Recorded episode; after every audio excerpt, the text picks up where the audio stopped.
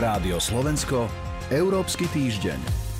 Predsednička Európskej komisie Urzula von der Leyenová predstúpila tento týždeň pred poslancov Európskeho parlamentu so svojím prvým prejavom o stave Európskej únie.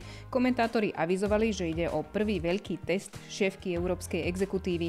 Čo povedala a ako dopadol, rozoberieme so Zuzanou Gabrižovou z Euraktivu. Dobrý deň. Dobrý deň. A pri mikrofóne je Sonja Vajsová. Európsky týždeň.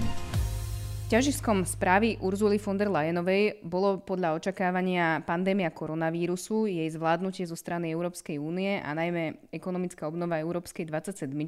Prioritou je ale aj zdravšia, digitálnejšia a zelenšia Európa. Pani Gabrižová, je toto najdôležitejšie, čo zaznelo? Ten prejav bol pomerne široko obsiahly, postihla naozaj veľa tém, niektoré aj úplne vynechala, ale to, čo ste vymenovali, boli tie ťažiskové témy a veľmi, veľmi pochopiteľne naozaj veľký čas prejavu venovala v prvom slede aj nejakému takému poďakovaniu pracovníkom v prvej línii, ktorí počas pandémie odvádzali tú najťažšiu prácu, vyzvihla solidaritu Európskej únie, ktorá sa možno aj keď neprejavila úplne v tých prvých týždňoch, tak v tých následovných a mesiacoch už, už určite áno. Hovorila samozrejme pláne obnovy, už menej hovorila o napríklad o rozpočte únie na najbližších 7 rokov, čo je niečo, čo si niektorí komentátori všimli, lebo stále je to veľká otvorená téma aj otázka, aj politicky. No a potom sa venovala áno, tým najväčším dvom výzvam, ktoré sú samozrejme aj dve najväčšie priority tejto Európskej komisie a to je zelená dohoda alebo teda transformácia ekonomiky na pozadí environmentálnych princípov a takisto digitálna reforma alebo digitálne témy, kde vlastne to tiež napojila na tému pandémie a vlastne zvýraznila to, že bez digitálnych technológií by bolo zložité prekonať najväčšiu krízu počas prvej vlny, aspoň tak, ako sme ju, ako sme ju prekonávali. Venovala sa ale aj témam, ktoré možno nie sú teraz úplne to prioritou. Venovala sa napríklad e, migračnej otázke, čo je e, téma, ktorá bude rezonovať e, v budúce týždne, takisto zahraničnej politike, keď dala niektoré silné posolstva. Okrem iného teda hovorila aj o vzťahoch s anglosasmi, teda so Spojeným kráľovstvom. Samozrejme, zmienila, zmienila otázku Brexitu a teda v dvoch rovinách. Samozrejme povedala, že Európa bude mať vždy aj do budúcnosti veľmi silný vzťah e, s Veľkou Britániou a na tom sa, na tom sa nič nemení, ale na druhej strane samozrejme reagovala aj na ten posledný vývoj, kedy sa v Británii e, začalo otvorene hovoriť o tom, že by mohla porušiť dohodu o vystúpení a tam veľmi jasne povedala, že Európska únia samozrejme to presne očakáva, že Británia si bude ctiť uzavreté dohody a že nič menej od Veľkej Británie neočakáva. Prioritou je potom aj právny štát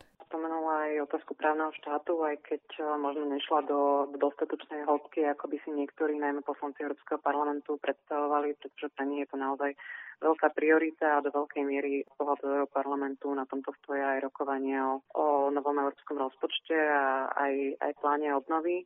Ursula von der Leyen sa, da, sa snažila dať isté záruky, že samozrejme toto bude súčasťou toho balíka a tá podmienenosť v európskych prostriedkoch uh, bude a že nebudeme teda dopúšťať to, aby európske prostriedky boli zneužívané, či už korupčne alebo na iné podvody. Takže nejaké, nejaké záruky dala, ale samozrejme nešla, nešla do detailov toho, ako by ten mechanizmus podmenenosti z hľadiska dodržiavania princípov právneho štátu mal v končnom dôsledku vyzerať, pretože samozrejme toto je otázka, ktorá je ešte otvorená pred lídrami členských štátov.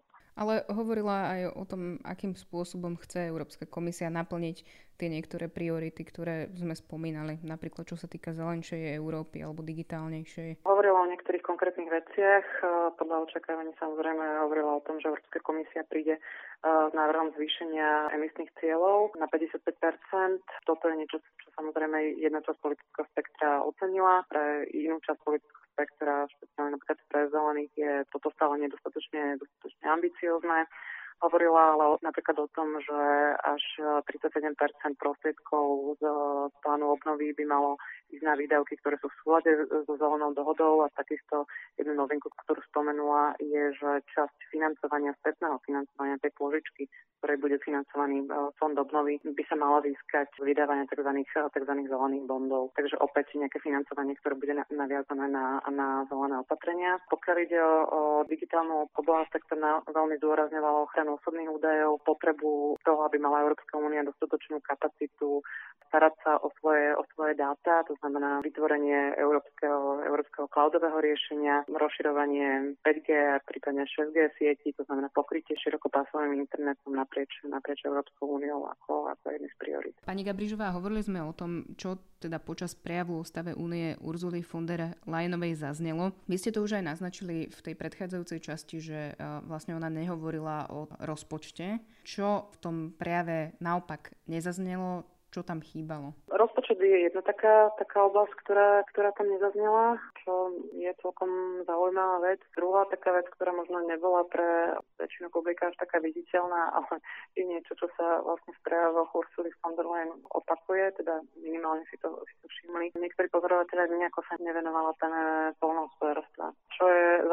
Napríklad aj z toho pohľadu, že samozrejme polnohospodárstvo je kľúčový sektor pre Európu, ale kľúčový aj z hľadiska napríklad zelenej dohody a z hľadiska plnenia aj emisných kritérií a celkovo ďalších, ďalších iných politických cieľov. A je to niečo, čo sa vlastne Ursula von der Leyen stalo už aj v tom jej ako keby prvom veľkom vystúpení pred poslancami Európskeho parlamentu po tom, čo bola lídrami potvrdená vo funkcii, ale ešte sa uchádzala o podporu v Európskom, v Európskom parlamente.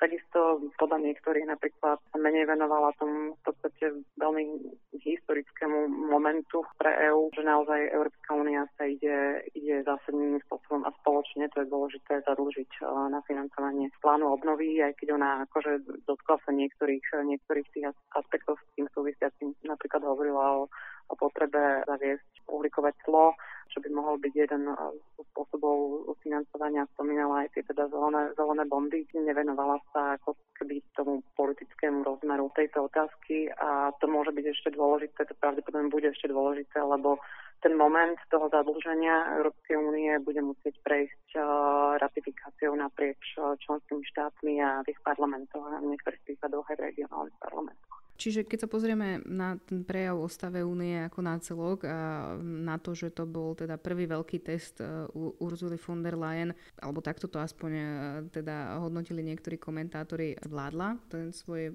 prvý test? Myslím si, že ten prejav splňal absolútne štandardy týchto, týchto prejavov. Uh, tieto prejavy už vlastne sú na scéne 10 rokov, zavedoli ešte Jose Manuel Barozu sú takým v podstate highlightom vo vzťahoch eh, medzi Európskou komisiou a Európskym parlamentom a slúžia aj na také nejaké politické potvrdenie politickej koalície, o ktorú sa Európska komisia a predsednička môže v Európskom parlamente oprieť.